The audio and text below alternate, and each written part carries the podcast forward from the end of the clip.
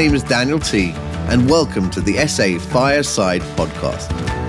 Each week, we bring you another fireside chat with an old timer discussing the questions and topics we compiled surveying the world of SA.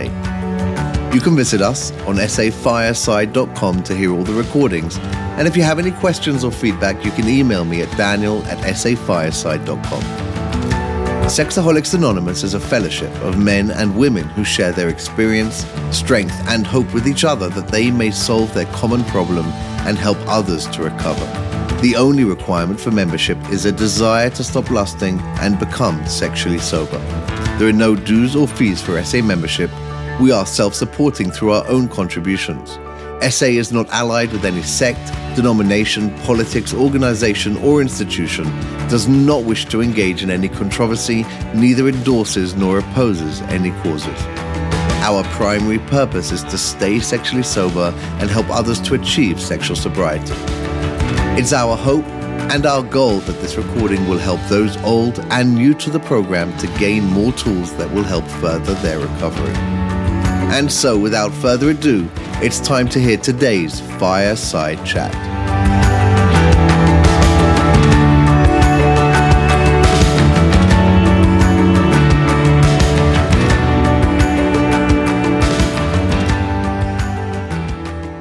Welcome back to another SA Fireside Chat. Uh, this week I sat with Claire from Jerusalem. Claire is sober since her first meeting on July the 3rd, 2002.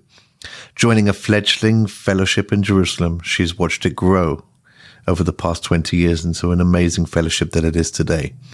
Claire has served in all service positions in the fellowship locally, and she's sponsored many women over the years. I do hope you enjoyed today's episode. Thank you. Welcome back to another fireside chat. Today we have Claire from Israel joining us. Thank you so much for joining us, Claire. Thank you. Great. So, um, what we're going to do is we're going to get rolling first of all with the, uh, a little bit of your story, what it was like, what, uh, what happened, and what it's like now, and then we'll move into these uh, fireside chat questions from around the world of SA and uh, and get your take on these topics. So, uh, without further ado, I'm going to pass the mic over to you, and thanks again for joining. Thank you. Uh, so, my name is Claire. I was created in the image of God. I am gratefully recovering. I am a sexaholic. My sobriety date is Wednesday, July 3rd, 2002. Um, so I came into program a mess. Okay, I guess everybody who's listening to this is an addict, or maybe um, maybe a counselor of some kind dealing with addicts. So you know what it's like to be an addict, to be a sex addict. Um, I was a mess. I was a mess. Um, I had a therapist tell me that uh, seemed to, to him that uh, my my sexu- my my sexual um, desires or whatever um, were of an, an addictive in nature, and I kind of laughed because uh, it didn't. I, I wasn't um, wasn't getting very much in those days but anyway, um, it took about a year from when he told me that until I finally hit a rock bottom and came into program. When I first came into program, I just, I kind of sat and cried for about six weeks. And um, there are people who still tease me about that. Um, but eventually I, I was able to to really listen and I was amazed because people I I was relating to what people were saying and people relating to what I was saying. In those days, that was 19 and a half years ago. Um, there were very few women in program here in Israel, um, maybe around the world, and I was very often the only woman in the room, and that was really hard. I've heard it said that um, you know in the in the group of humanity, Adam, addicts are at the bottom of the barrel. And in the group of addicts, sex addicts are in the bottom of the barrel. And it seems to me that in the group of sex addicts, women are in the bottom of the barrel. A man acts out, he's been a man. Um, society looks at it a certain way. Um, a woman acts out, she's a slut. And um, it was really hard. It was really hard. Um, but I found that people saw that I was really serious about wanting recovery, and and I became one of the guys, and I, was really appreciative about that. Um, we uh, we were a small group back then. We've gotten bigger over over the years, um, and and I, I I don't feel I don't feel out of it. I I feel accepted in the rooms. Um, people appreciate my my struggle and my recovery, and and I have I I'm I'm I'm comfortable, and and that's amazing, and that it's really amazing for me. I um I actually did get sober when I came in, and I've been sober. Um, it, my sobriety is much much cleaner now than it was in the beginning. You know, I had to learn that I really can't read um, certain books or certain parts of books. No, I'm not talking about pornography. I'm I was never into pornography as such. I'm 68 years old. I forgot to mention that. So when I started acting out, there was no computer, there was no internet, there was no cyber sex, there was none of that. Um, so I didn't have that to deal with, and and I never got into that. Thank God. Um, but I, I've learned, you know, there are things that I things. I, my language has gotten much better, much clearer. Um, much less, you know, it used to always be innuendos, you know, I would always like pick up on it. To me, everything was a sexual reference. Absolutely everything. And um and I still deal with that sometimes, but it's on a much lower level and I see it. And it, and I know that no, this is not where I want to go. I I am so grateful to be in recovery and to know that I don't have to act out and and I don't want to do anything that's going to in any way um, damage that, um, chip away at it. So I'm I'm not interested in you know straddling the fence. You know I hear a lot of people in program. You know a lot of people, some people. You know they want to do just enough. I don't want to do just enough. I want to be happy, joyous, and free. Happy, joyous, and free in in uh, the big book comes after step nine, and um, and then ten and eleven and twelve keep me keep me happy, joyous, and free, and I'm very grateful for that. Um, I, I think that's that's enough of my story. Um, everybody out there knows what how awful it is to be in active addiction, so I don't need to talk about it. So go ahead. What do you got for me? Okay, thank you very much, Claire. Thanks for sharing. Um, you know, I was, I always remember and mention that uh, uh, I was in the rooms just a few months before you. In the room, there was only one room. Well, there was two rooms in Israel, and there was just one in Jerusalem. And um, I escaped it uh, at the time, and then you came in a few months later. So our paths nearly crossed back then, and I'm glad that they've crossed uh, multiple times in meetings since since I re came back five years ago. So I'm really grateful for that. So, uh, like I said, Thank we're going to go. Yeah, we're we're going to go over these questions. Um, the, there's a bunch of different topics and and ideas. We're going to start with the concept of lust.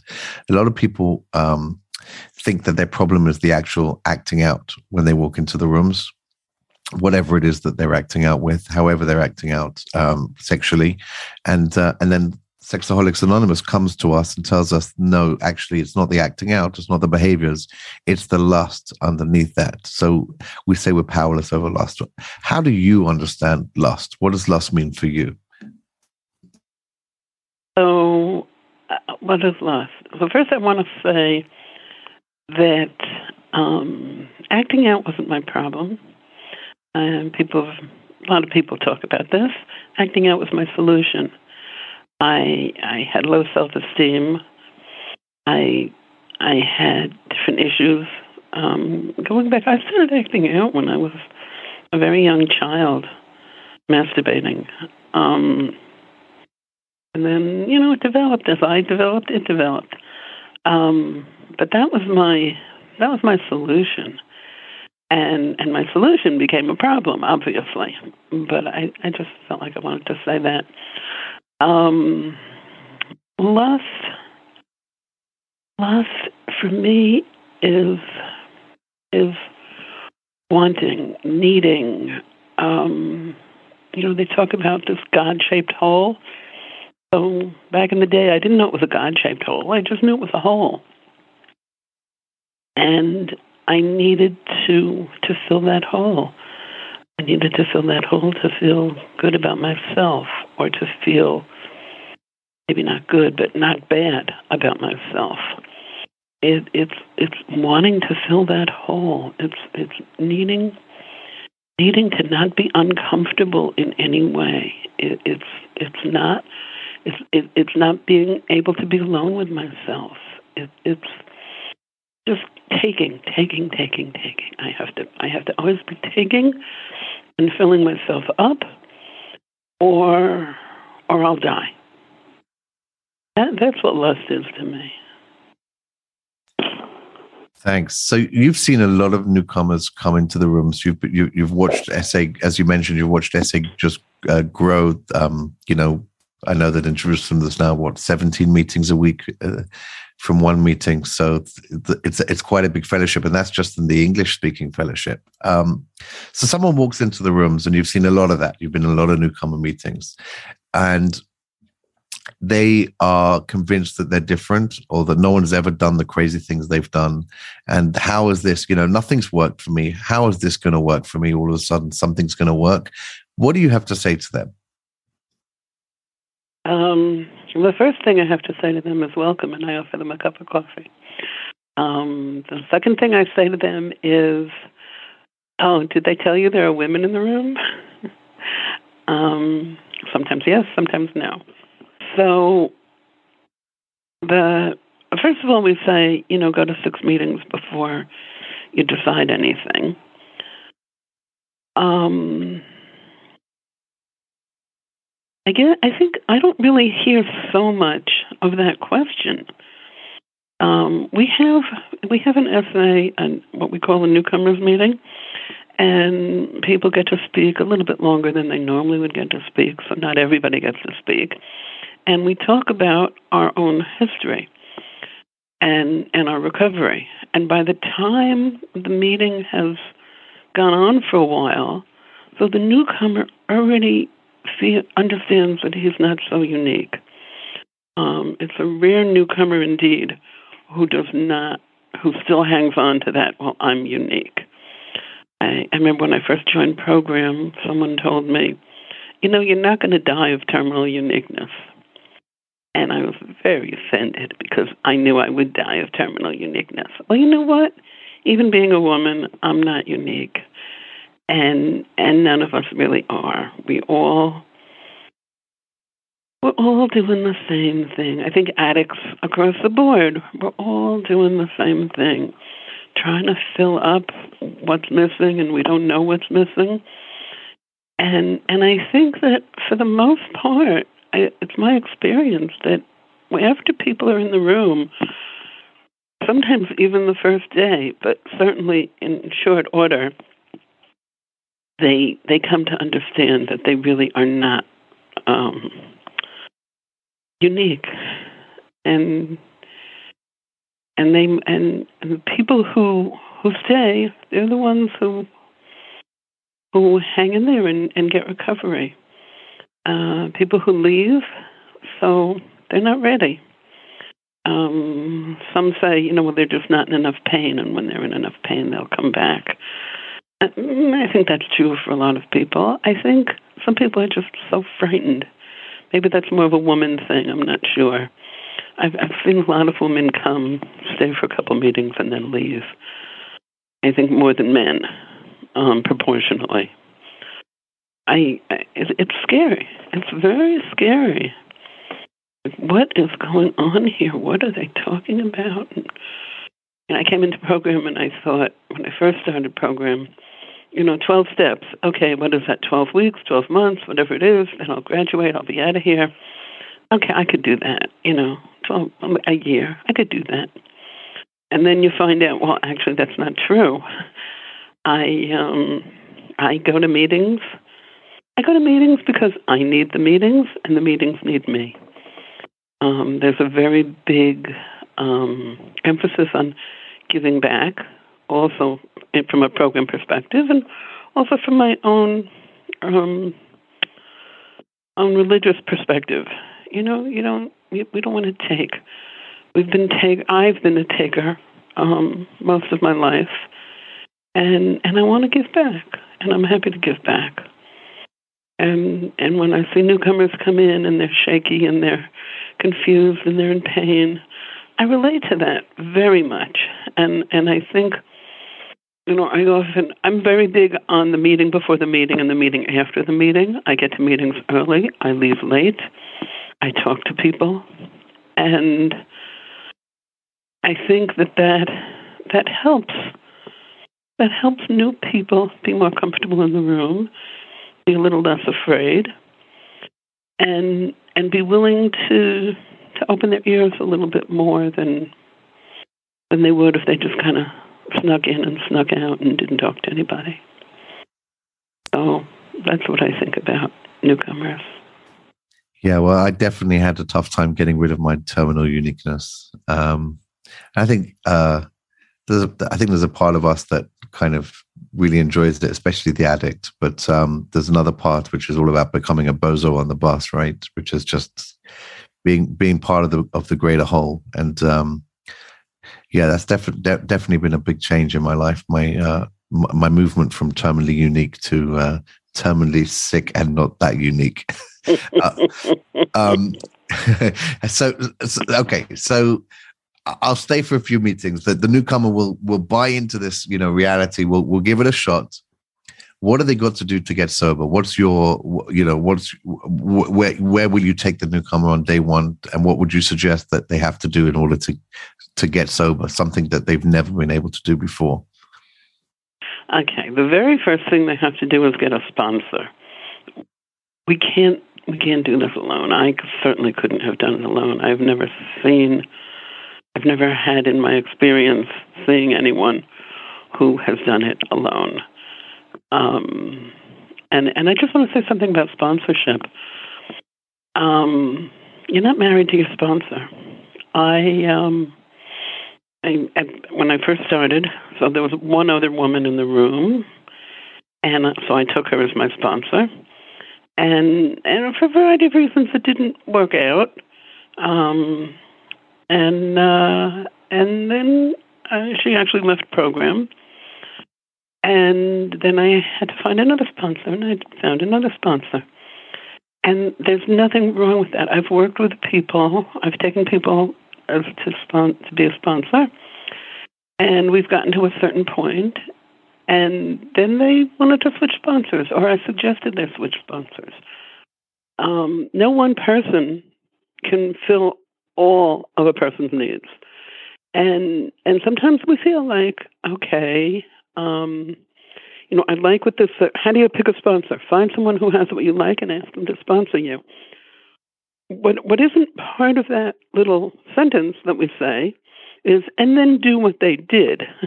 that somehow doesn't always. Um, people people have often wanted what I have, but haven't been willing to do what I do. Um, but you know, I had a sponsor, and then then later I became their sponsor. They became. I had a sponsor who then later I sponsored. Um, it can work out that way. We to get into recovery. We. I've spent my whole life just trying to make myself comfortable.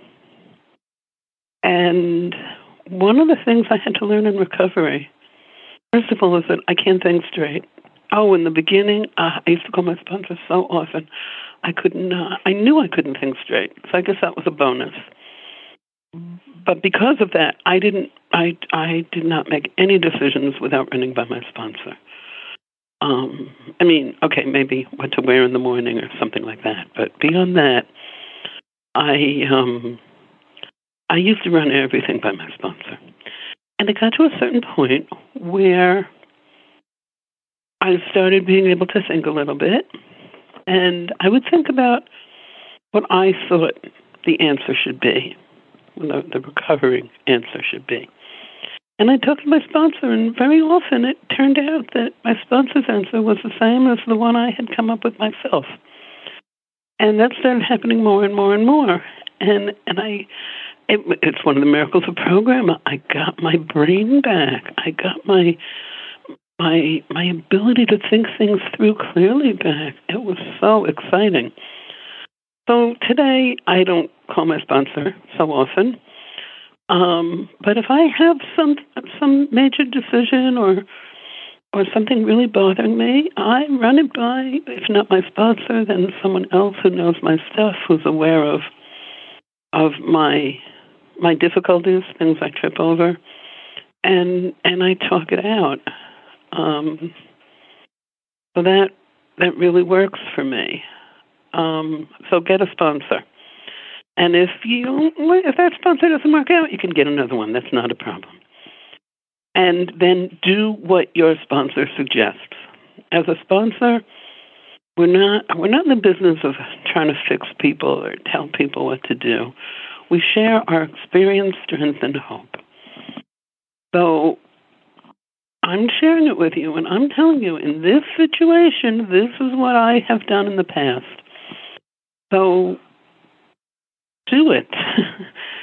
and and sometimes sometimes you, well, I'm afraid if I do that, then what are the repercussions going to be? And and so I would talk to my sponsor anytime. I would love to say, I would absolutely love to say that I always ran and did everything my sponsor told me. But that would be an unfortunate untruth. But anytime my sponsor told me something that didn't sit well with me for whatever reason, I would go back and talk to my sponsor about it.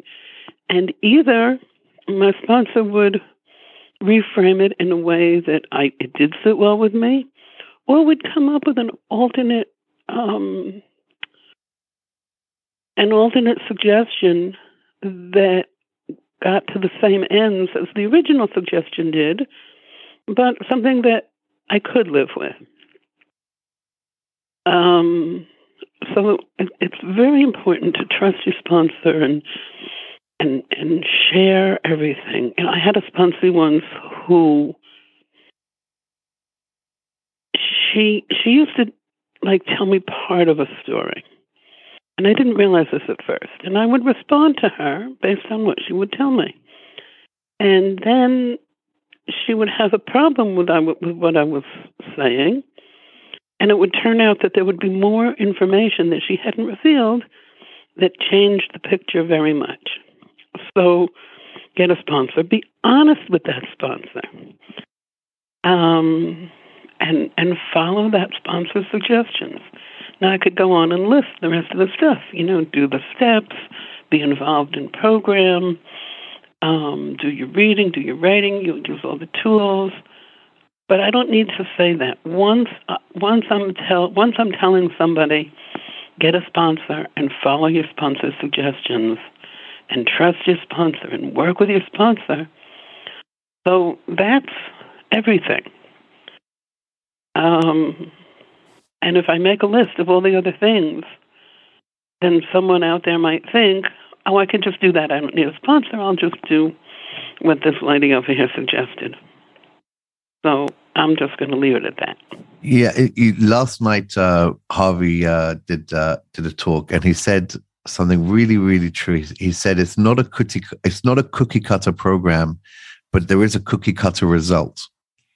Um, mm. and, mm-hmm. and, it really struck it really struck me, and it's exactly what you're saying because ultimately, you know, with for each of us, there's, there's certain specific things that we that we might need to do more than someone, you know, more than another person, and and that, and in that sense, it's not a cookie cutter program, but that 12 step promise of a spiritual experience is a it, it is the result of the steps, which is yeah, it's kind of similar to what you're saying. Um, what do you say to someone who keeps relapsing? Um, What do I say? Indeed. Um, I first of all, I like to meet with my sponsors in person. Um, I think there's a lot of communication that goes on that is nonverbal, and and I can I can pick up a lot of things that I might not pick up over the phone. So this would definitely be a conversation in person. I not that I never talk to my sponsors on the phone, but I, I like to meet with them somewhat regularly. Um, I would ask the person what's going on, what what happened in this last episode, what happened, and they would tell me a story, and and I would get back to it. Yeah, but what what was going on? What was in your head? What you know? What what's driving you? And and do you want to be sober? Do you really you know? Do you meet the third step requirement? The only requirement for membership is a desire to become to to stop lusting and become sexually sober. I recently had a sponsor who who was very into just doing the least amount possible, like just kind of walking the line. And every every suggestion I made um, met with with um, um, argument, and and I've I, I finally, you know, I realized this is a pattern going on. Uh, we didn't we only worked together for about a month, maybe a little less. And I and I asked the sponsee, you know, do you do you meet the third the third requirement, the, the requirement of the third tradition? And the answer was no. And the sponsee went and thought about it and got back to me, and, and the answer really was no.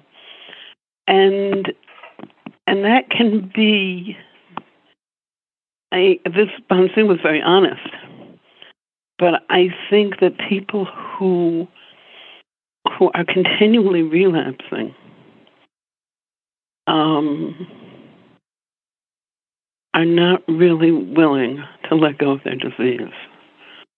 I, I, maybe that sounds judgmental. I don't mean it to be judgmental. It, it's just a fact. Um, there's a lot of fear in letting go of something that's become um, a friend um, a comfort, a lot of fear, a lot of pain, and and the idea like, really, I'm I'm not gonna, I, I shouldn't be be doing X, Y, and Z, and I shouldn't be thinking X, Y, and Z, and and you know, in early recovery, um, I had to be very careful, careful about where I went, about who I've spent time with, all, all kinds of things. Um, now, um, I don't have to be as careful. My sobriety is well founded. I have new habits. Um, I, am not. I'm not talking about pornography or, or sexual things now. I'm just talking about, you know, going. You know, sometimes just going someplace could be a trigger for me. Like, oh, you know, that was the place, you know, where such and such happened or, or whatever. And now a lot of those things don't bother me. Um, I remember hmm, it, it was relatively early recovery, but it wasn't like my first year, I don't think. Um, I was on a bus, and it was summer, and the bus was very crowded. And there was this guy in the bus, and he was standing. The bus was mom really packed, and he was standing right next to me, and um, I was really triggered. I was really triggered, and I thought, you know, I could just. I was sitting on the aisle seat, and I thought I could just put my hand out and touch him, and, and he wouldn't even realize it. And do you know what I did? I this this was like my proudest moment. At the next bus stop, I got off the bus, and then I waited, and the next bus came, and I got on the next bus. And and I really, I'm very proud of that. um, because I really, really didn't want to do that. But more than I wanted to touch him, I wanted to stay sober. And and I knew that if I touched him, that was going to set off a whole bunch of stuff in me that wasn't going to be healthy. That only happened once. Um, since then, I've certainly been on buses where there have been people who who might have tempted me, but I didn't feel tempted. Um, recovery, just like the disease, we didn't become full fledged sexaholics overnight. I didn't become a full fledged sexaholic overnight, but it grows starts off with this, starts off with that, and we get to a certain point. I get to a certain point. I did something that I was very unhappy about having done. I said, "Oh, I'm never going to do that again." No, not true. Not true at all. Um, there's there's someone who I know from program who who likes to say there are two kinds of sexaholics. There are two kinds of things. I'm sorry that sexaholics do. There are things that I've done and things that I haven't done yet. And and that that's how how the how the disease grows, and that's also how recovery grows. It I'm I'm much I'm much cleaner than I was in early recovery. On the one hand, on the other hand, I'm much freer than I was in early recovery. Every little thing doesn't bother me like it once did. And if something does bother me, I eliminate it immediately so that I don't ever get to that point. You know, they talk about the first step one, we're powerless over lust and our lives have become unmanageable. So, what does it mean that we're powerless over lust? So, we're not, act, no one, none of us is acting out 24 7. Um, it, it's not, I don't think, possible. Um, so, before we act out, we're not acting out. And that's the time to, to deal with the issues. There's always time from the time a person feels triggered until the time they act out. Sometimes it could be minutes, and sometimes it could be days or weeks. But whatever it is, as soon as I feel triggered in some way, I take positive action. I get to a meeting, I make a phone call, I read, I write, I, whatever it is I need to do, I do it. And I don't wait until I can't take it anymore. And then I act out. Because once we become powerless, we are powerless. And and I find the key to my one of the keys to my sobriety is don't allow myself to get to the place where I am powerless. Um, what was the question? I've I've kind of lost my focus. well, it was really about the um, about the relapse. So the the other question is, you know, uh, dealing with withdrawal. Do you have any, you know, did you ha- have any experience with with, with withdrawal and uh, yeah, it was horrible. Suggestions? Yeah, yeah, it was horrible. So um, I, I went to a lot of meetings. Um, and in those days, there weren't so many meetings, but whatever meetings I could get, you know, there were, I got to.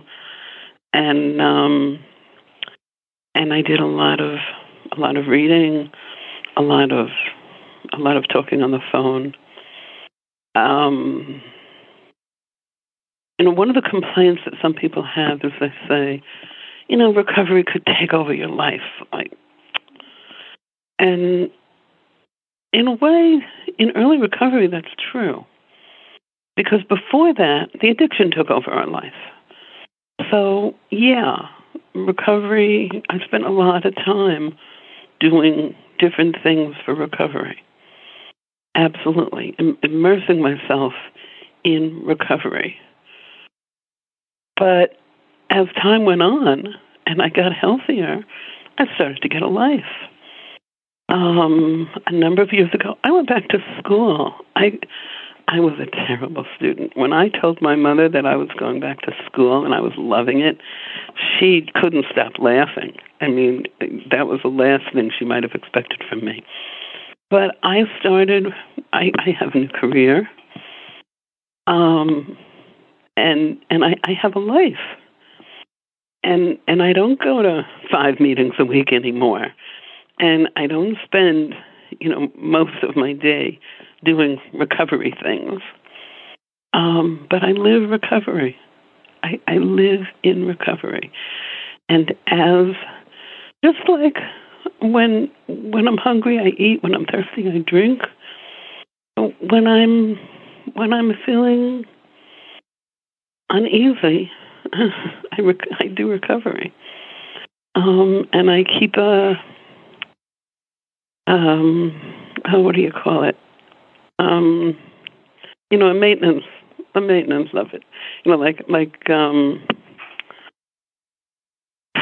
Oh, like okay, so I have high blood pressure. Not very high, but my doctor is very cautious. And so I take medicine every day. Not that I check my blood pressure and it's high today, so I take my medicine today. No, I take my blood pressure medicine every day. So I do recovery every day for maintenance. Um, but it's not all encompassing in the same way it was when I was new in recovery. let's talk about the first step a little bit further. What one of the big questions was, you know, am I a bad person? What what do you say to that? What's your response to that? But, you know, pe- pe- there's a lot of shame and and guilt that comes right. along with this disease. Right. Um, and shame says that I am bad, right? So, how do you respond to that? How do you understand that? Okay, so one of the things, one, one of my character defects is being judgmental and I've come a long way with it, but it's still there. Um, and and I think we often, many of us, are judgmental, and, and we judge ourselves worst of all, and and and that's a big problem. And I tell people, listen, you may be a bad person. I don't know you very well. I'm talking about someone I don't know very well, right? Um, you may be a bad person. I don't know, but your sexaholism is no indication of if you're a bad person or not. Your sexaholism is a disease, and you have a disease. You're not bad trying to get good. You're not well trying to get healthy. And and that's and then, then I'll I'll talk about it a little bit, uh, depending on whatever the person has put forth. Um, we many of us, I, have done some things that were bad. My my disease has pushed me into doing some bad things, and um, and the steps help us help us deal with that.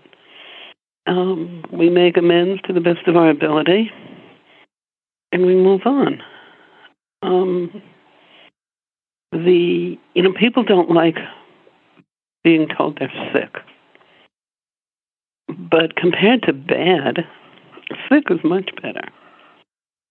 Um, and and while we don't in in in twelve step we don't say there's a cure, but there's a reprieve. There's there's a um, I, I don't know words are are losing them a, a reprieve we we take our medicine, we do what we need to do, and we can be happy, joyous, and free till the end of our lives, which hopefully is long and healthy and happy. Um, how, do you understand unmanageable? how I understand unmanageable? Yeah. Is I have to act out. I have no. I, I I feel like if I if I don't act out, I'm going to die. And and it doesn't matter that I'm I'm I'm cutting class. Oh, when I was in college, it was so bad. It was really bad when I was in college. And and it, just you know when I think about all the lost opportunity and and the wasted money. It it, it makes me want to cry. Um, that's unmanageable. When when when when I'm trying to when I was trying to not act out, but then I couldn't do anything else, and just you know like curl up with a book and not not meet any of my obligations. Um, it spills over into so many things. Um, it, it's not our disease is physical, emotional, and spiritual, and and it it all interacts with each other. So when when I'm in when I would be in disease mode, it it took me away from from living life, and and that was unmanageable. And how do you understand the allergy?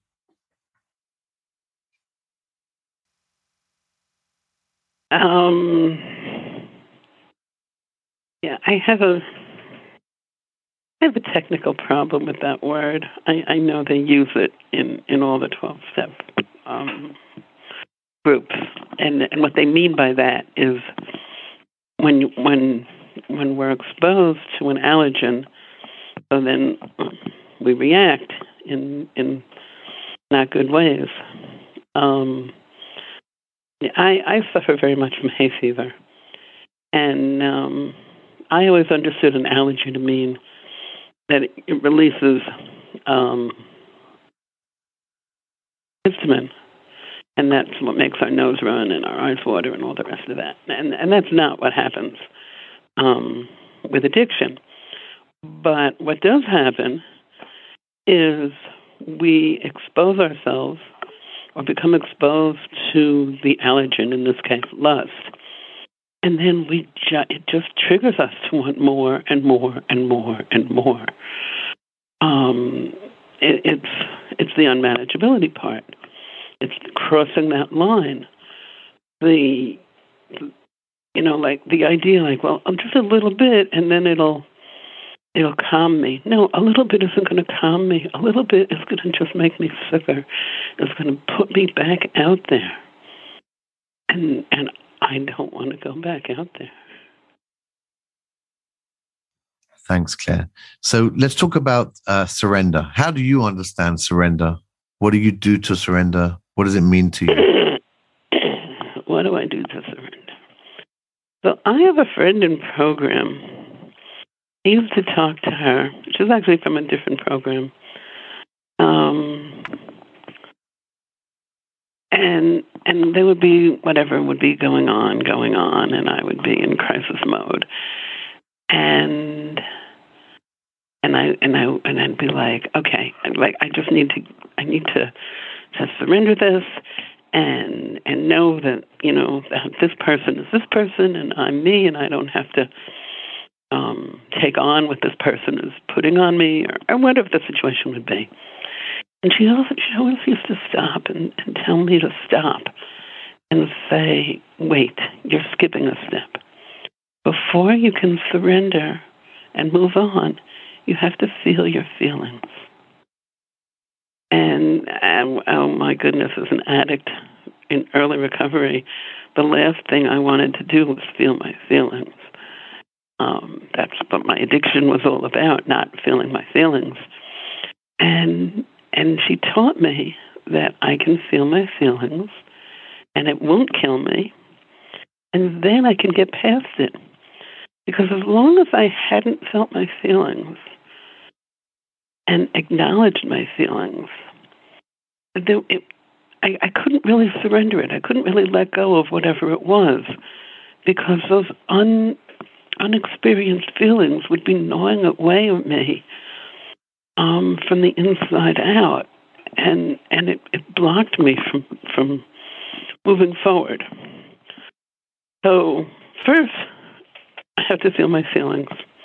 Okay, then what does it mean to surrender? For me, it means to appreciate that there's a higher power that runs the world. And and I believe that this higher power is good. And whatever this higher power does is for the good. And so if I see something or I experience something that I think is not good, I have to I have to remind myself it is good, I just don't see it. Well that's like really hard. Come on, give me a break. Except I've had a few experiences in my life where I actually got to see how something that seemed bad really was good. I don't know. I don't know, Daniel, if you know this, but when I was 20 years old, I was in a very bad car accident. I broke my neck, literally, and and it's an absolute miracle that I'm walking around today, um, and all the parts work. I have a little numbness in one of my fingers from a from a bruised nerve, but it, it's really nothing significant, and I am really grateful for that. But at the time, and this was this is definitely something that goes into the this is bad category. Um, but in time, so many good things happened to me as a result of the fact that I had that car accident. Um, I it was the beginning of my becoming religious. I am a religious woman, and I did not grow up religious, and that was the beginning of my becoming religious it was the beginning of my having a relationship with my higher power. I was convinced I was being punished for my sins, um, of which I felt that I had many, and um, and I started like really thinking about the fact that there is higher power in the world who is watching me all the time and in time, I was able to see, you know, the goodness in that. Um, I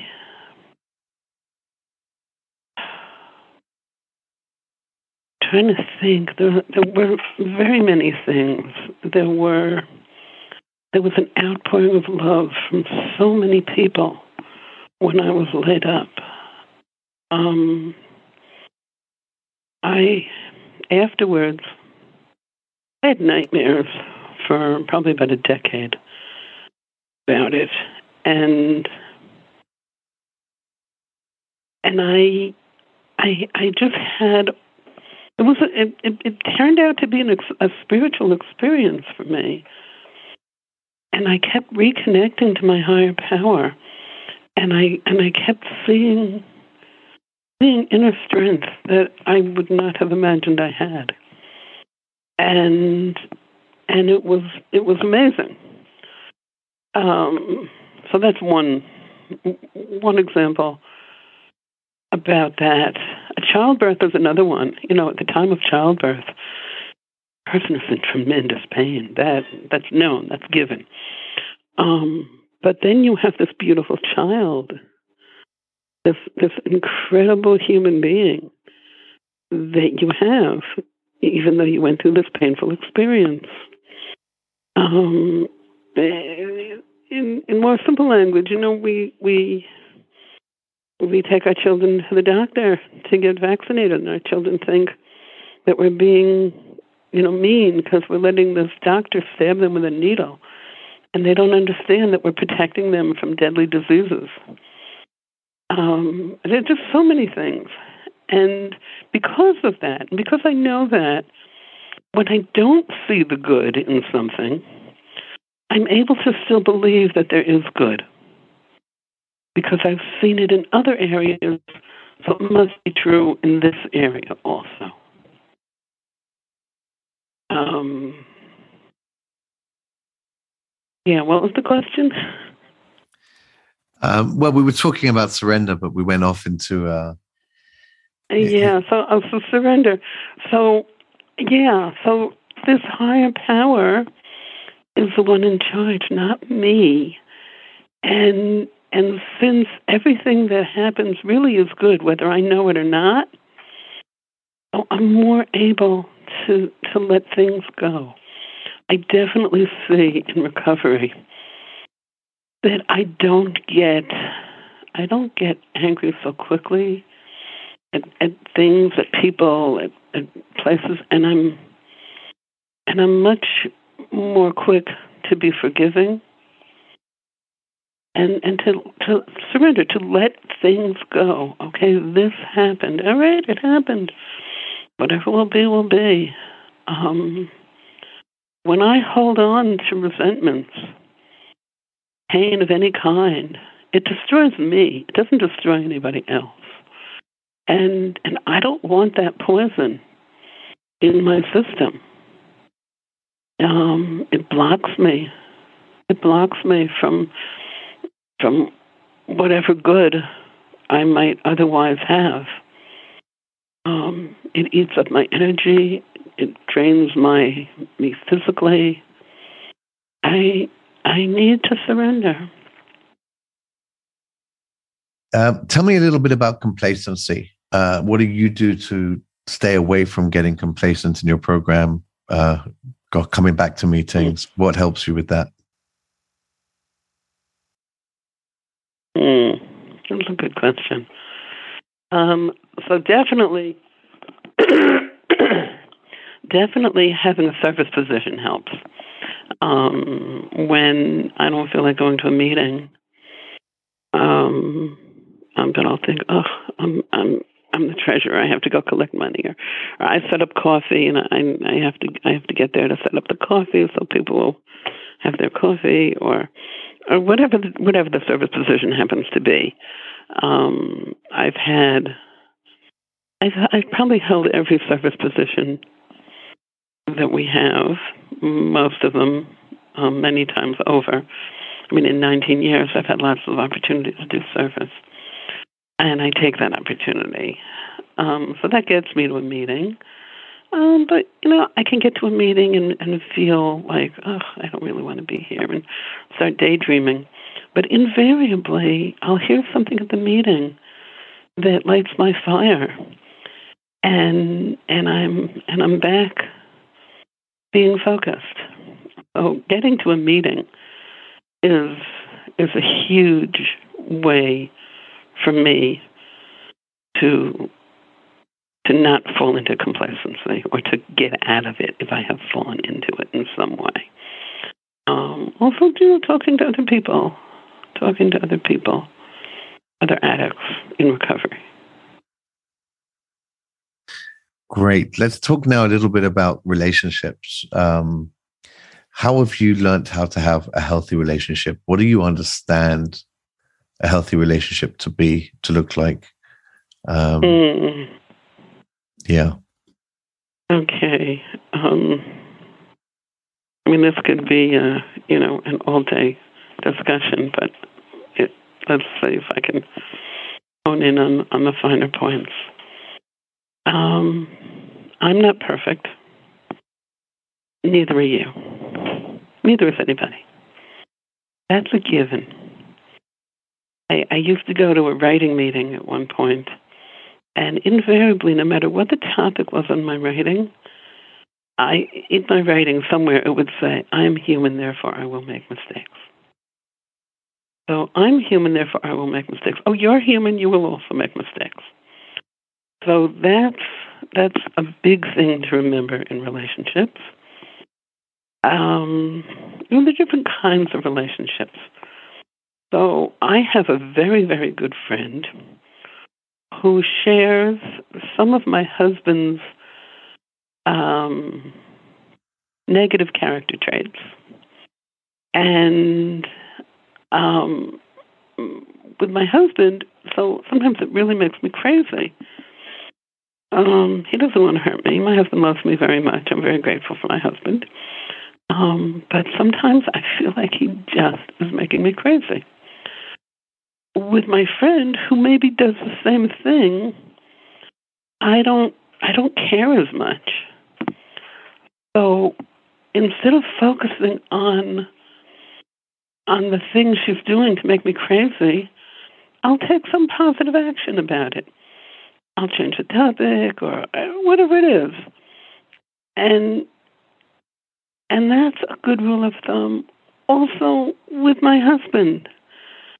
Um, the the problem that I get into, the more I care, so then the bigger everything becomes. And and when when living with somebody, whether it's a spouse or whether it's children or parents for that matter, so it, we we can't just escape, and it's harder to just you know let it go, surrender it, surrender it, right? Surrender. Um, but I have learned to to be more accepting of things and no one person I was talking about this with regard to sponsorship, but in relationships also, no one person is gonna meet all my needs and be who I need them to be every every time you know we spend any time together. Um, so I have a social network of recovery and non-recovery people, and I'm able to talk to someone who will understand me, or who I can I, I can feel comfortable venting if I have to vent.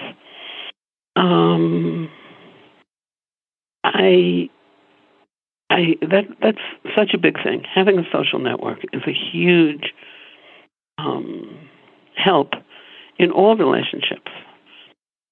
Um, I lost my train of thought. I was just going to say something. I oh, so when you know they say the squeaky wheel gets the oil. So I've learned that it's it's kedai to oil all the wheels, not just the squeaky ones. When something bothers me, I'm very quick to say, you know, this bothers me. Can you do X? And it occurred to me that I should be going out of my way to, to say, anytime I think something nice about someone, I tell it to them. And this is especially true about about my husband. Um, whatever it is, and and and to to say thank you. You know, my husband thinks it's his job to take out the garbage.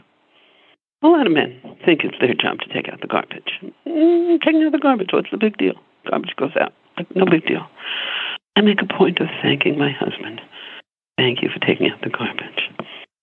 And and and if I think he said he shared something that was particularly poignant, I'll say, "Wow, that was really that was that was really good. That really made me think." Or um, I really liked what you said at the Shabbos table, or, or whatever it is. I make a point of commenting anytime I think something positive I say it out loud to the person. And and I think that's probably the single biggest um, glue in in our relationship, in in in all my relationships, both with my friends. Um, you know, I, I I I this is relatively new behavior. Um, and I, I see how it makes such a difference. I love to hear something nice about myself. When someone pays me an honest compliment, I know how that makes me feel. So why wouldn't I want to make everyone in my life feel that good? And and it doesn't have to be something big. It can be something little. And and I'm happy to say my husband has picked up on this um, you know, he thanks me for for making a meal, um, or for doing laundry, or whatever, and it's very nice. And and when when I'm focused on on the positive things about people, well, then I'm not so focused on the negative things. Yeah, there are still things that bother me, and yeah, I still, you know, bring it up. In program, I've learned more appropriate ways of bringing up negative things. But the emphasis on the positive, and and that it certainly helps other people, but it helps me. It Helps me. Um, did you uh, did you want to share anything about being what it's like being married to a sexaholic and getting married to a sexaholic? Yeah. So I get okay. So the cat's out of the bag. I'm married to a sexaholic. Um, we actually met in the rooms. and pretty quickly we realized that there was some some kind of chemistry going on and i um i said no i you know, i need recovery. And we talked one one time at length. And i don't speak i'm here in israel. I don't speak hebrew very well um certainly in those days even less. Um but my husband does speak hebrew. And so we agreed he would go to the Hebrew meetings, I would go to the English meetings. And um and and we we kept that for a few years. Um until I felt ready to uh to date and then we dated and the rest is history. Um the nice thing about being married to a sexaholic, to an addict, is that we understand each other if I need to go to a meeting, he understands I need to go to a meeting. Um, if I look at something from a program perspective, he understands that perspective. Um, we may, may not always be holding on the same page. We're almost never holding on the same page, but but we speak the same language and we understand. I understand, you know, that and recovery isn't a straight line. He understands recovery isn't a straight line. Um, one of my, I, I'm an active member of S-Anon as well. Um, I'm having a hard time. I I work a stronger program than my husband. That's the reality. What can I say? Um, before we got married, I spoke with his sponsor not his sponsor, his therapist. He also spoke with mine.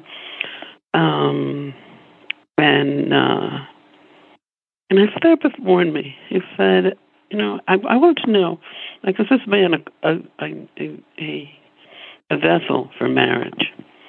And and he said yes. He definitely felt that he was.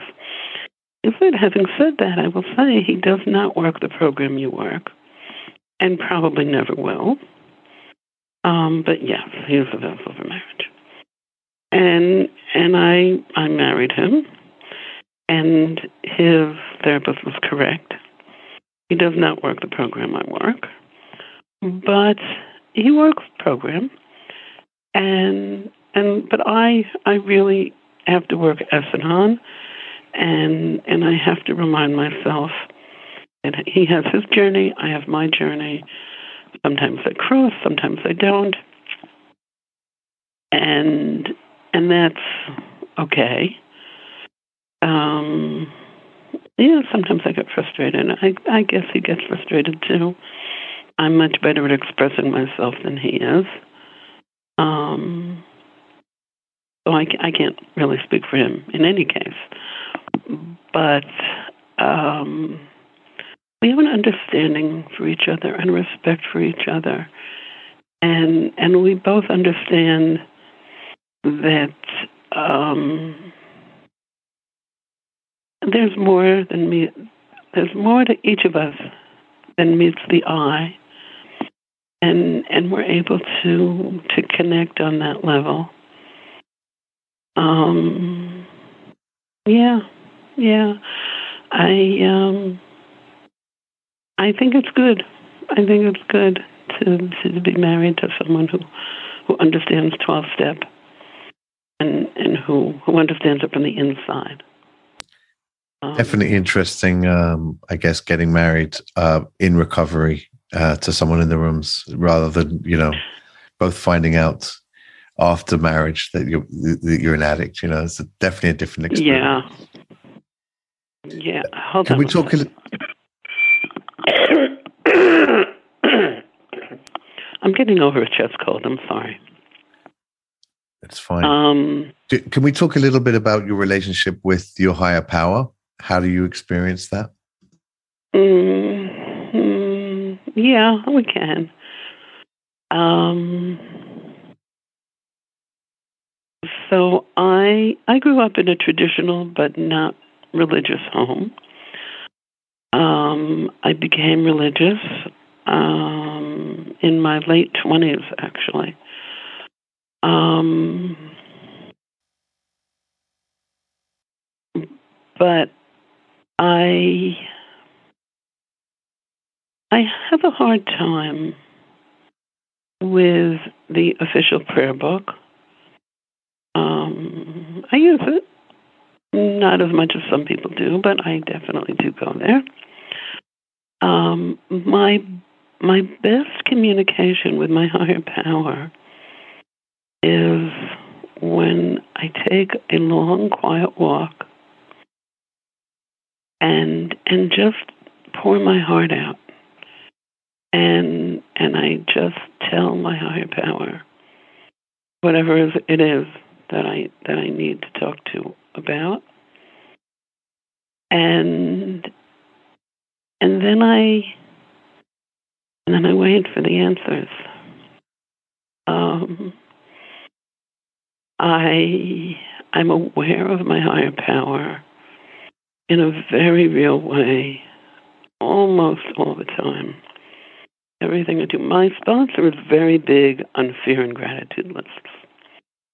And so fear is okay. Gratitude, sometimes that's a little harder. And and one time I just I was in such a bad place. I remember I just couldn't think of any gratitudes. Couldn't think of any gratitudes at all.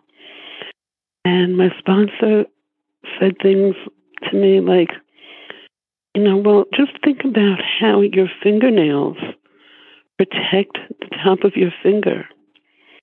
And and isn't it amazing, you know, that you inhale and the air goes in, into your lungs and, and your your blood takes what it needs from that air and and just all these very simple or not so simple things, but these very everyday kinds of things. And and my sponsor just opened my eyes to all the many, many gifts of my higher power. And and the gratitudes just were able to pour out of me at that point, even when things were, were bad. And and because of that, because of that experience, it's made me aware of my higher power in in everyday life, in, in everyday things. So no matter what I'm doing, um, I know that my higher power is there, cheering me on, you know, helping me to be the best person I can be. And and I'm just very aware of it. I I I at the risk of sounding cliche, I feel like I walk with God. And and I and I pray. I pray that I should always feel that way. And what about a spiritual experience? How have you experienced a spiritual awakening in your life? Any examples? Mm, yeah, I had a feeling you were going to ask about that. I don't know how to answer it so well. Um, it, it's kind of all spiritual. Um,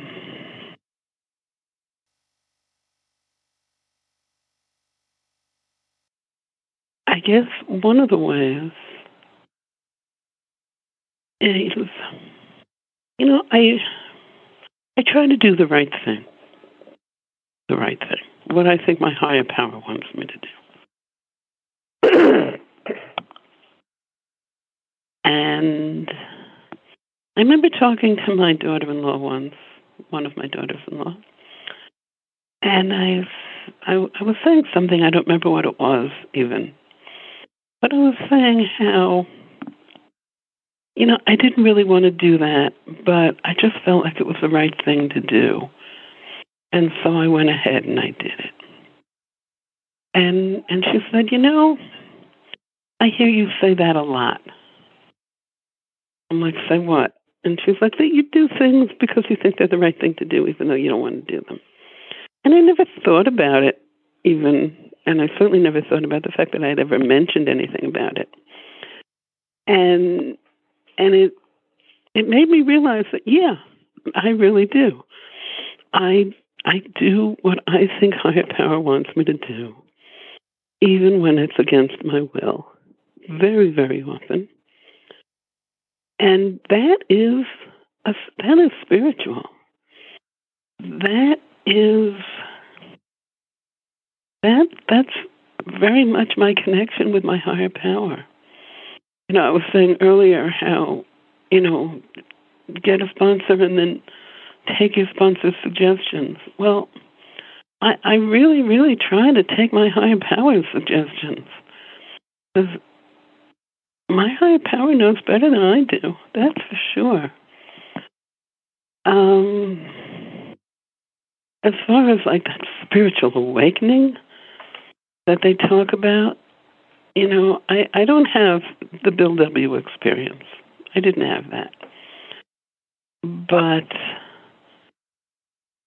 I I got healthy enough to separate from my first very sick husband, uh, emotionally, mentally, physically. Um, I'm. I got healthy enough to get a new career. I I've gotten healthy enough to set healthy boundaries with people across the board. People I'm closer with, people I'm less close with. Um, that's my spiritual experience. It, it's it, it it it unfolds in the way I live my life, and and the fact that I that I'm very aware of my higher power watching over me. And happy about it. Can we talk a little bit about the difference between sobriety and recovery? What do you see to be the difference? Mm-hmm. So, in early recovery, um, I, I was sober, but I wasn't feeling good at all, early recovery. And I was, and I said to my my my sponsor, you know, well, this isn't. I don't feel sober. And my sponsor said to me, "No, you are sober. You may not be serene, but you are sober." So sober is not acting out. And while we have a basic definition of sobriety. Um, everyone, everyone I know who, who stays sober has added to that definition, and and we're we don't do the things we're not supposed to do, and that's sober. Being in recovery is is taking, is experiencing that sobriety. It's it's being aware of of what's going on inside of us, inside of me, of of putting into action the twelve steps. It, it's it's becoming a better me um,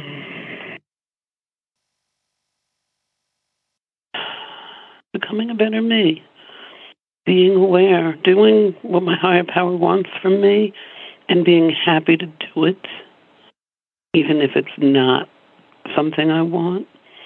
It's I often hear people say, you know, I'm not really willing to do this, but I'm willing to become willing. That's recovery willing to become willing. Um, being being more than one step ahead of my disease. Willing to to look at my character defects and and do what I need to do about them, willing to look at my character assets and seeing how I can expand them. Um, knowing that that I'm not the center of the world. I know, you know, often, you know, people will share in a meeting, you know, I discovered in program I'm not God. And and I used to always joke, of course you're not God. How could you be God? There's only one God, and I'm God. Um, so he's not God, I'm not God. God is God.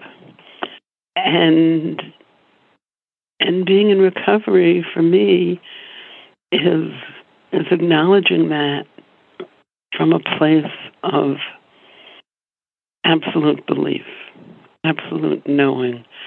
Yeah, I am not God, and and there is God, and and I I, I want to do His will to the best of my ability. Um, recovery is is caring about my person, one personal appearance. Um, I, I'm more. I'm, I'm. I take more care in the way I dress than I used to. Especially if if I wake up and I really don't feel so good. If I'm upset about something or angry about something, I make a point to to dress a little bit better even than I might have because it makes me feel better and it puts me in a better mindset. But when I got dressed, I wasn't in that good mindset. But that's a piece of recovery. What what, can I do? What can I do that's going to make me a better person today? And, and the answer to that is different on different days. That's for sure true. But recovery is is is being open to to those questions and and to be willing to find appropriate answers. Can we talk a little bit about the steps? How do you understand what the steps are? And I don't mean what is each step in turn, what does each step do? I mean as a spiritual whole, a spiritual body, how do you, how do you Well- understand the steps? How do I understand the steps? I um I tend to be a very cerebral person, and that was one of the first things my sponsor um, did tried very hard to break in me. Um, don't think about the steps so much as do them.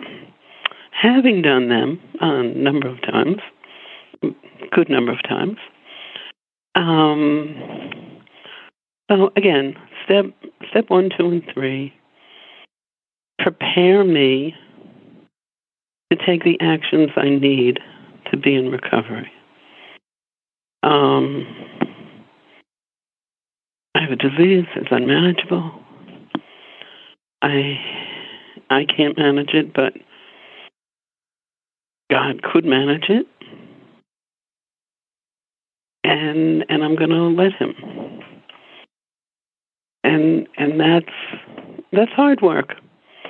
You know and and part of what makes it hard is because in the meantime i'm i'm still not taking actions with my disease. It was not obvious actions and um and i'm just trying to work on some kind of a connection with a higher power and that connection certainly has grown um and is is definitely a different kind of a connection than I got through my my religious experience. Um, okay, then four through nine, they call the action steps. I don't know, they're all kind of action steps, but um, looking, being honest with myself.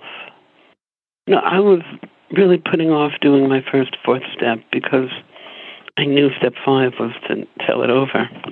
And I thought, I, I, I can't do that. And a very wise program person said to me, Don't worry about step five. You're not on step five. Do step four, and uh, and then when you get to step five, you'll decide if you're going to do it or not. Uh, it's a big thing in program. Don't think too far ahead about things that you have no control over. Um, good advice in lots of areas of my life. Um, but I sat down there with step four, and, and I thought, I thought that I had like so many things wrong with me. I that was also probably why I was I didn't why I kept procrastinating because I didn't want to look at all the things that were wrong with me. It was just so much, and it weighed so heavily on me. But lo and behold, when I got all done with my step four, it came out I didn't have a hundred things wrong with me. I had a small handful of things wrong with me that just popped out in maybe hundreds of areas in my life. But it was the same basic things that kept tripping me up. And and that was actually very comforting. You know, I, don't have so many things wrong with me. I have some things wrong with me. And and that was very helpful. Then I gave it over. And I, very non-judgmentally. Um, I, I've done, as I said, I've been through the steps a number of times, and I've given my step five over um, to a number of different people, and I've never felt judged. I've never felt judged. Um, nobody's perfect, and and this is part of my process, and and that's good. Now I want to say something about step five there is a there's a an understanding. You could give step five over to anybody. It doesn't have to be your sponsor. But I want to say I don't understand that personally because your, my sponsor is the person I go to with what's going on in my life. And if my sponsor doesn't know where I tend to trip and fall, what my what my difficulties are in navigating the world, that my sponsor is less equipped to help me. And I feel very strongly that a step five should be given over to the sponsor. And and I have to say, if if when I had someone who didn't want to give over their step five to me, I I told them to find a new sponsor. Not because I was mad at them. I mean, we stayed friends. But because I felt like I was less equipped to be able to help them. And and I I think that's a very important thing. I want to put that out there.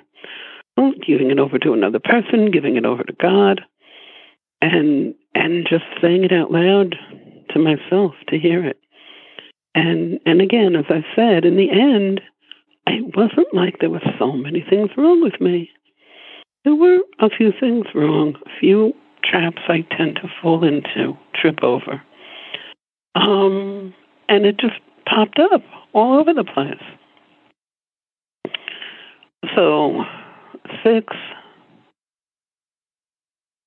becoming entirely ready to, to want to get rid of it and, and seven humbly humbly asked my higher power to take it away. Oh, that's another thing I do with the steps. I look words up in the dictionary.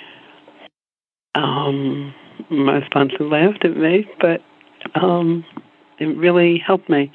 You know, we think we know what entirely means. We think we know what humble means. And that's a big one because a lot of people equate humble with humiliation, and they're totally not the same thing. You know, humiliation is what somebody does to me. um, and humble is a feeling from inside of of knowing who, who I am and who I'm not.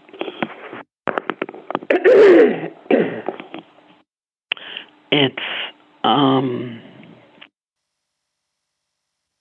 it's seeing it's seeing myself in an honest way. You know, again, I'm not God.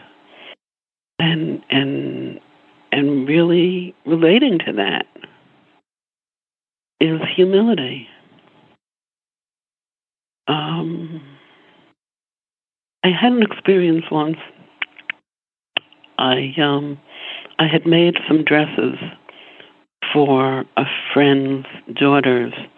The older daughter was getting married, and two of or three of her sisters um, had dresses that I made for them, and um, and they came out very nice, and they they were really it was it was good. And at the wedding, so many people came up to me and complimented me on the dresses. And I was just feeling so prideful.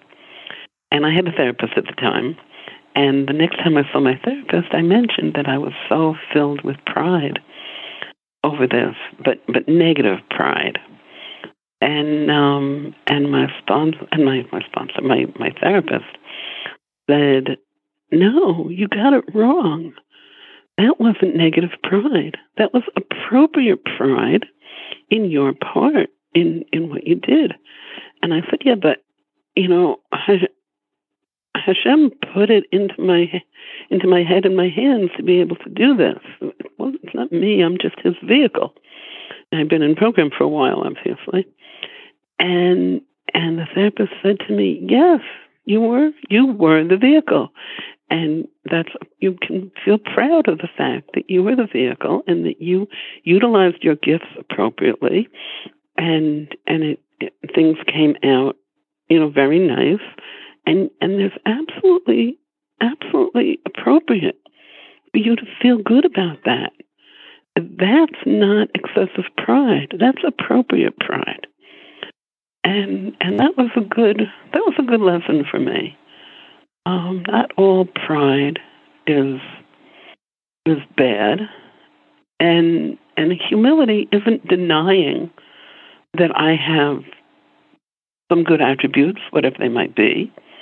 That's not humility. Humility is knowing this is what I am, this is what I'm not. Um, that's a biggie. Humbly ask him to remove my shortcomings. So so he didn't, and the big book talks about this as well. He didn't remove all my shortcomings like he removed my lust.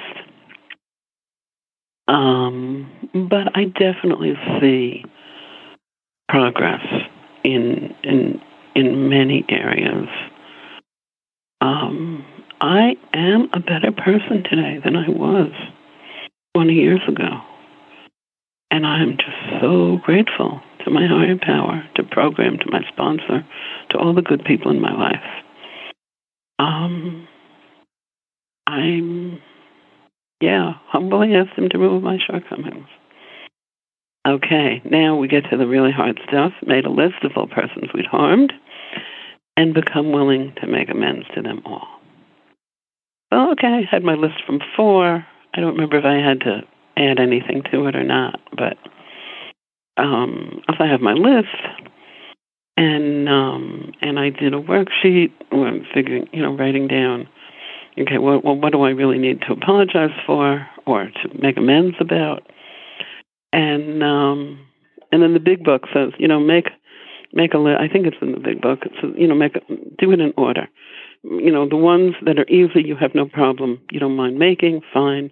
Then the number twos are the ones you're not really so happy about making, but you could. And then the ones that you are never, no way are you going to make amends for those. Not not happening. So you don't look at that list. You look at the first list. You look at the second list. And eventually, you look at the third list. But that's how how I organized my my step eight. And in SA, we have something we call step eight and a half, which is has to do with forgiveness. And we have to learn to forgive ourselves, and we have to learn to forgive other people.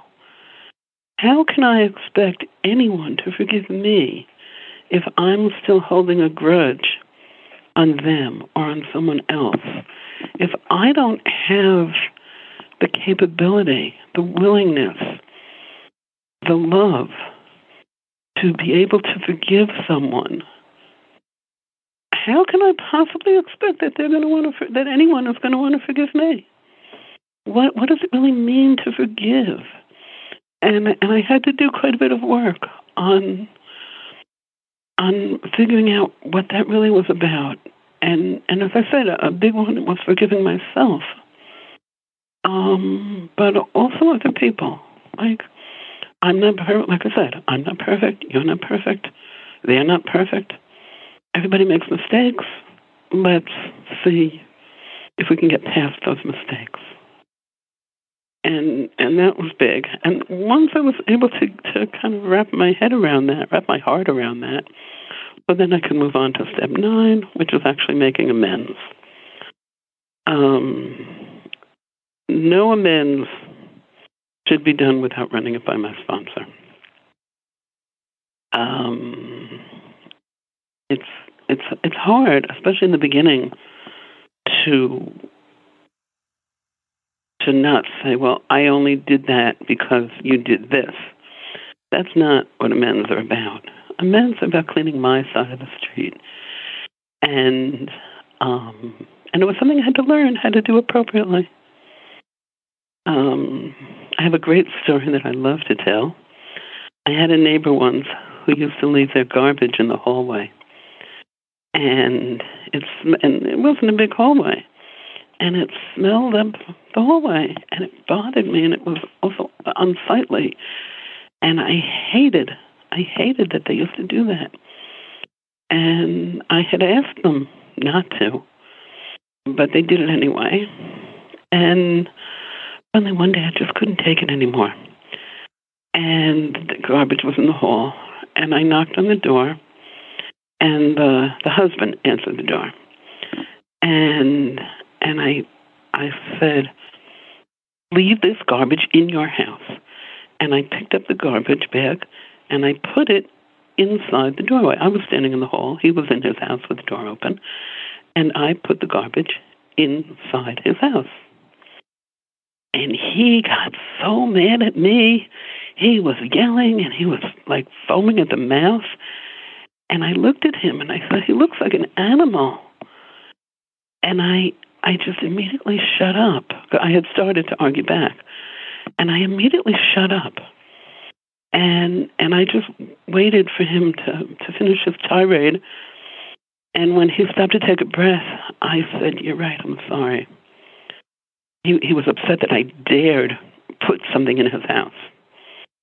Um, I still, even till today, I don't really understand what it was about. I mean, I know what it was about, but exactly the point, like his garbage, I put it in his house without walking into his house. But anyway, I just said, You're right, I'm sorry. And he didn't even hear me, and he just went on again.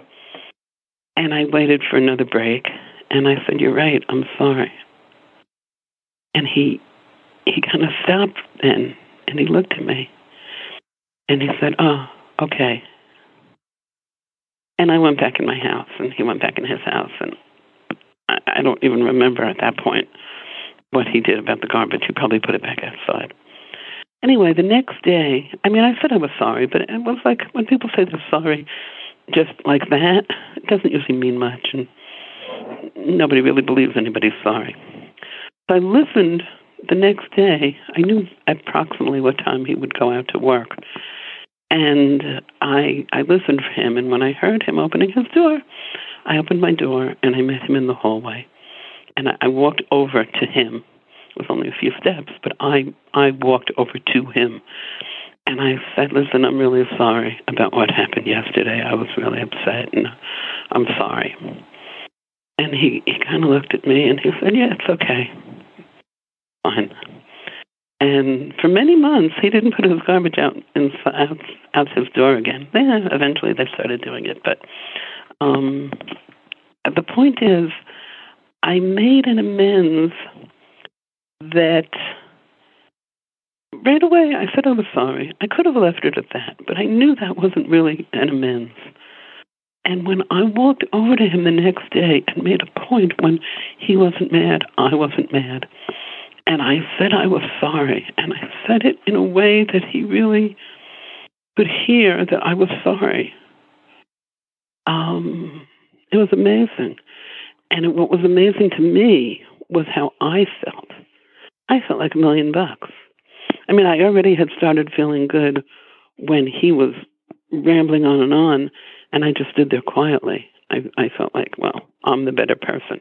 Okay, so that gave me something else to work on. But I, um, I, I felt good not acting like an animal, and then apologizing in in a way that he really felt I was apologizing.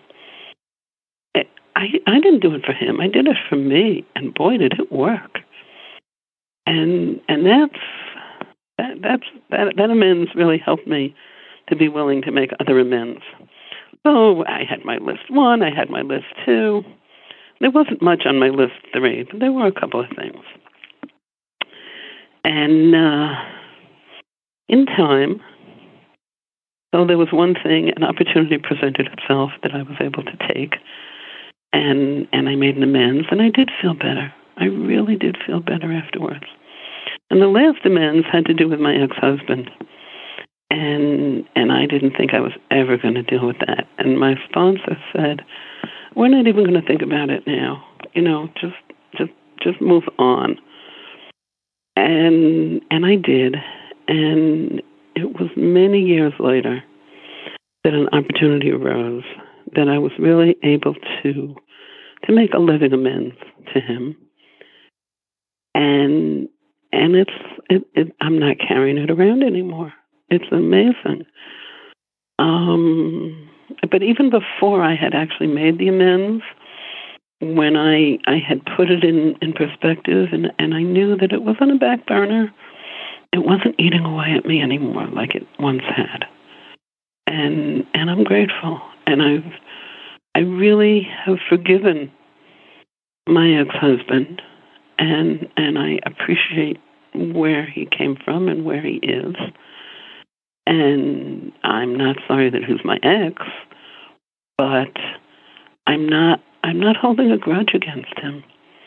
Um, I just want to say someone gave me some great advice, which was to pray for him when I was going through my divorce. I had a really hard time. And and someone said, just pray for him. Until today, I pray for his well being. We have a son together, and um, it's easy for me to pray for my ex's well being because if all is good with my ex, that's good for my son. And I'm I have no trouble at all praying for my son. Um, so till today, I pray for his well being. That's my step nine experience um, in somewhat of a nutshell. And 11 and 12. So that's that's what keeps me in recovery. Um, continue to take take inventory. Um, I don't write it out hardly ever anymore, but I spend time reviewing my day, reviewing any any big discussion I had with anybody, any any significant interaction I had with anybody. I think about it. Could be I'm folding laundry. Could be I'm doing dishes. Whatever. And and if I find anything that I'm uncomfortable about, or that I think maybe they might be uncomfortable back, I go back. I revisit it with the person and clear up any misunderstanding that there might be. Um, that has actually never ever backfired on me um, because I'm doing it in a I'm I'm in a good place when I'm doing it. I'm not angry. I'm not hurtful or hurting either way, and um, and it just really it helps my it helps me stay sober. It helps me be in recovery. Um, it helps me be the person I want to be. Oh, that's something I didn't say. Um, you know, wanting, trying to be the person I want to become. Um, they talk about acting if, acting as if. And, you know, so people invariably will ask me, well, you know, isn't that being hypocritical? So to be a hypocrite means acting in a way that you think is going to make the other person happy for whatever reason, and you don't feel it at all, and you don't want it. It's just you're doing it um, for because you want to get something out of it, one way or another. That's hypocritical. Um, acting as if is I, I'm not this person, but this is how I would like to be. But I'm going to act the way I think the person I want to be would act. And and how I do that, I have a lot of people in my not a lot. I have a number of people in my life who I really admire, different people in different ways. And depending on the situation, I will I will ask myself, well, how would so and so respond to this situation? And then I, I, I respond the way I think that person would respond. Not because I'm trying to trick anybody, but because I wish that would be my knee jerk response. And over time, in many cases, it's become my knee jerk response. I've learned, I, I've, I've trained myself to think differently, to reframe things, and, and to, to respond in ways that that I can be proud of and not ashamed of. You know, I really try not to make situations that I have to do step nine over. um, but more than that, I I just I I want to be a certain kind of person, and the way I can become that person is by doing the things that that person would do. Um, and I see it's really working for me. So that's nine, no, 10, 11. Okay, 11. So, um, prayer and meditation. So they say prayer is talking to God and meditation is listening.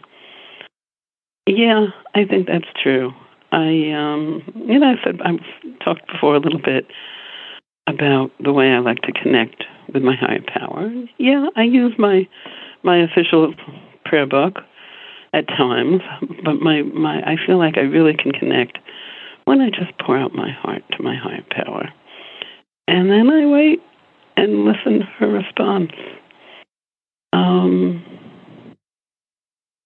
I I don't I'm not good at like official kinds of meditation types of, of things, but I I do manage to have ways that I clear my head and and just see what comes in, see what my higher power wants to send to me. Well, practicing these practicing these principles in all our affairs, and uh, and helping the newcomer. Oh yeah, I do that. Um, I, I mean, helping the newcomer, yeah, in obvious ways. Practicing these principles in all my affairs. It's an extension of just trying to become the person I want to become in all the different areas.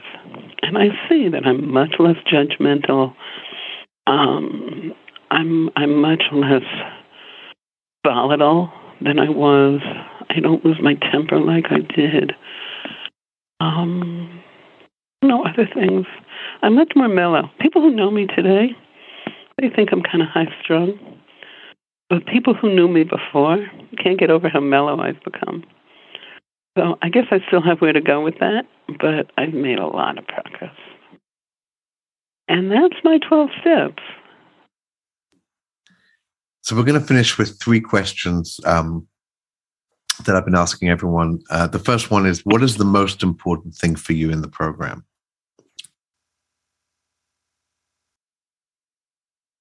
I'm thinking the most important thing for me in the program. I mean, I have to say, uh, sobriety. Um, it, sobriety is the most important thing for me because without my sobriety, I don't have anything. Um, so then, well, then that means, you know, meetings are most important, and my sponsor is most important, and like it it just it goes from there but ultimately sobriety and have the 12 promises come true in your life?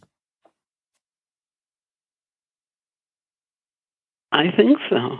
I mean, they, some to a greater degree, some to a lesser degree.